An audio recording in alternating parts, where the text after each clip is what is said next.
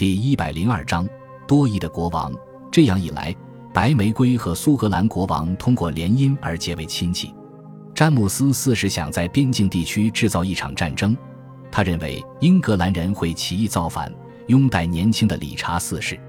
亨利本人拿不准后果，他准备征集一支两万人的部队，出动七十艘战船去攻打苏格兰人。为了这次出征，他征收税赋，强制贷款，结果引起众怒。虽然苏格兰人的入侵最后可耻的失败了，但是白玫瑰亲口承认，他被苏格兰军队逃回国境之前的血腥劫掠给吓坏了。他再次成为一位会招致不幸的王子。他在苏格兰逗留了几个月，感觉自己越来越不受詹姆斯四世的待见，便孤注一掷，准备再次突袭英格兰。他带着妻子和少数同党取到爱尔兰，登陆康沃尔。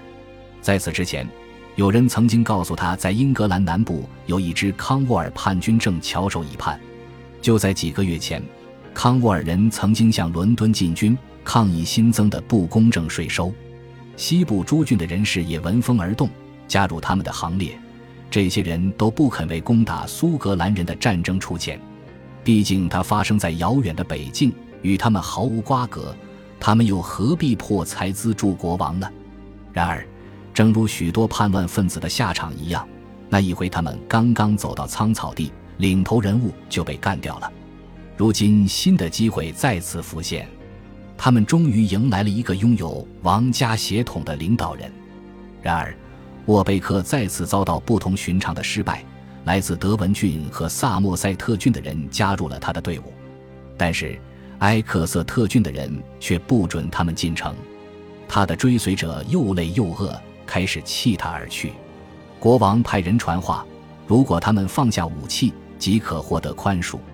沃贝克感觉大势已去。便逃到了比尤利的一所修道院寻求庇护。亨利的人马将其教堂围得水泄不通。这位王位觊觎者经劝说后决定出来投降。他身穿金丝王袍走出了庇护所，但他的傲气很快就消失得一干二净。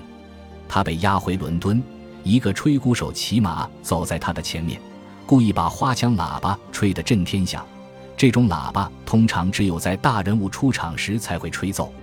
他在伦敦发表了忏悔录，但他很可能是由廷臣操刀代笔的，与他自称爱德华后人的说辞一样，几乎没有真实性可言。不久后，英格兰以及整个欧陆开始流传起好几种关于他身世的说法。他很可能在很小的时候就被选中冒充爱德华之子，后来在勃艮第的玛格丽特的宫廷中长大。据诗人述说，他实际上是爱德华四世的私生子。亨利本人则认为他是玛格丽特与当地主教的私生子。霍金的身世至今笼罩在迷雾当中。不过，他的下场不难预料。他以国王宾客的身份住进了威斯敏斯特王宫，但一直处于被软禁的状态。他一度从守卫的眼皮底下逃走，但又被抓了回来。然后，他被送进了伦敦塔，成了被拘押的客人，在那里住了一年多。然而，国王心头的恐惧和疑虑始终挥之不去。有人出来指控他，说他伙同另一名犯人谋划叛逆，而这位同伙就是年轻的沃里克伯爵，也就是当初兰伯特·西姆尼尔冒充的对象。如今，国王正好可以借机除掉两个心头大患。结果，沃贝克被绞死，沃里克被砍头。沃里克伯爵先是被监禁，后来又被斩首。这一切唯一的理由，便是他是约克王朝的继承人。他是个幼稚无知之人，被羁押了十五年之后，就连阉鸡和大鹅都分辨不清。即便如此，亨利也不允许他活下去。破金的娇妻倒是比较幸福，她受到了亨利的欢迎。凯瑟琳·戈登长期住在英格兰宫廷里，后来又改嫁他人。如今大家都以为亨利的江山稳固了。米兰大师写道：“即便对于国王的后人来说，当前的状态都是稳定的，因为再也没有人想争夺王位了。国王陛下就像站在塔顶上一样，俯视着平原上的人和物。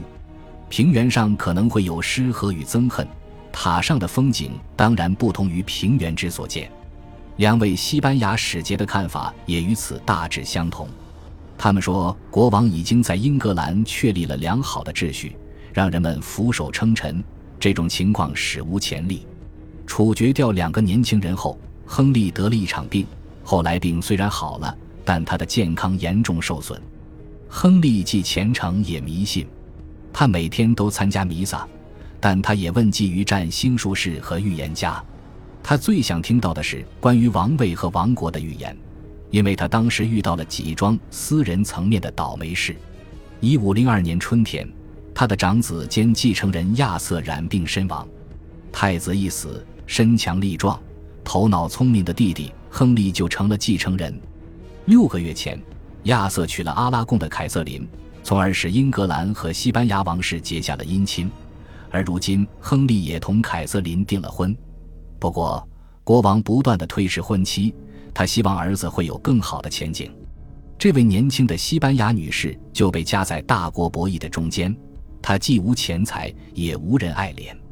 就在长子去世的同一年，英格兰王后约克的伊丽莎白也意外流产了，而产后感染夺走了她的生命。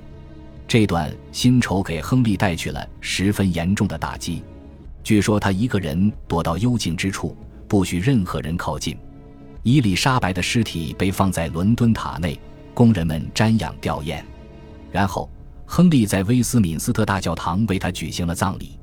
两年后，国王想要迎娶心腹，他开始追求那不勒斯女王，既看中了对方的嫁妆，也惦记着她美丽的容颜。他遣使意大利，捎去了很多问题：他有画像吗？他的脸是胖还是瘦？他的嘴唇周围是否有胡须？他是否依靠鞋跟来增高？他的呼吸是否香甜？他是否喜欢美食？后来他又追求过卡斯蒂利亚的乔安娜，想以摄政的身份统治该国，哪怕这位女士是个众所周知的疯子。这些求婚都无疾而终，亨利此生没有续弦。他的确有成功之处。其中最值得称道的是，他将长女嫁给了苏格兰国王詹姆斯四世与玛格丽特·都铎在一五零二年成婚，弥合了沃贝克争夺王位事件给两国关系造成的创伤。亨利七世的确通过王室联姻，巩固了英格兰在欧洲各国王室的地位。在这一过程中，他放弃了金雀花诸王奉行的侵略和扩张主义的国策。我们可以说。这是他在外交政策上的胜利。不管怎么说，战争的开销都是巨大的，一打仗就得征税，一征税就会引起民愤。由于勃艮第的玛格丽特接纳过沃贝克，英格兰与低地国家的商贸关系曾一度中断。尽管如此，亨利还是尽可能地为成品和半成品的毛料培育市场。如今，他们依然是英格兰的主要出口产品。而国王也希望尽可能地促进贸易的发展，他还派人到其他地区扩展英格兰的商贸活动。在欧洲，几乎没有哪一个国家没有与英格兰建立起商贸关系。冰岛、葡萄牙和波罗的海诸国也都在他的视野之内。他绝不是一个为公共利益而奋斗的政治家，他只是急切地想让关税收入直接进入他的金库。他还亲自经商，有一年。他通过进口制造肥皂所用的明矾，赚了一点五万英镑。这门生意在当时为教廷所垄断，但是在他看来，被革除教籍的风险不如盈利重要。唱一首六便士之歌中那位在账房中数钱的国王，很可能就是以亨利七世为原型。获利的前景使得他支持布里斯托尔的商人扬帆出海，前往巴西岛资源丰富的渔场。他还给约翰·卡波特及其三子颁发许可证，允许他们在西方海洋从事航海大发现，由此开启了英格兰航海大探险的历程。卡波特虽在北美洲登陆，但他到死都认为自己来到了亚洲，并在那里升起了殖民的旗帜。哈克鲁特曾讲过一件事：布里斯托尔的商人把三个北美洲土著人从纽芬兰带到亨利的宫廷中。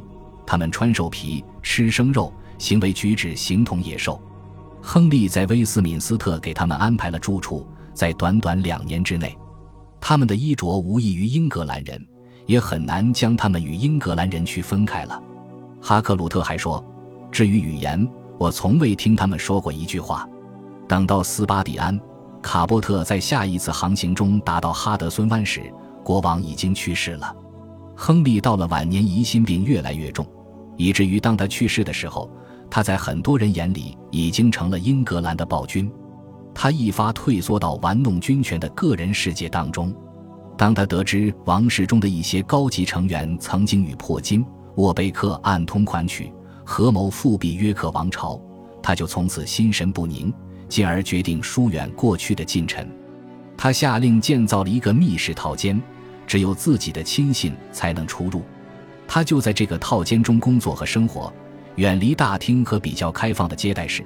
如今他真的和其他人保持着距离了，当然也认真地保守着自己的秘密。中世纪的王室在很大程度上要依赖身边的武装护从，这些人与国王共进退。如今，他们被由仆从和王室官员照管的私人宫廷取代了。在他执政的最后十三年，亨利只召开过一次议会，那是在一五零四年。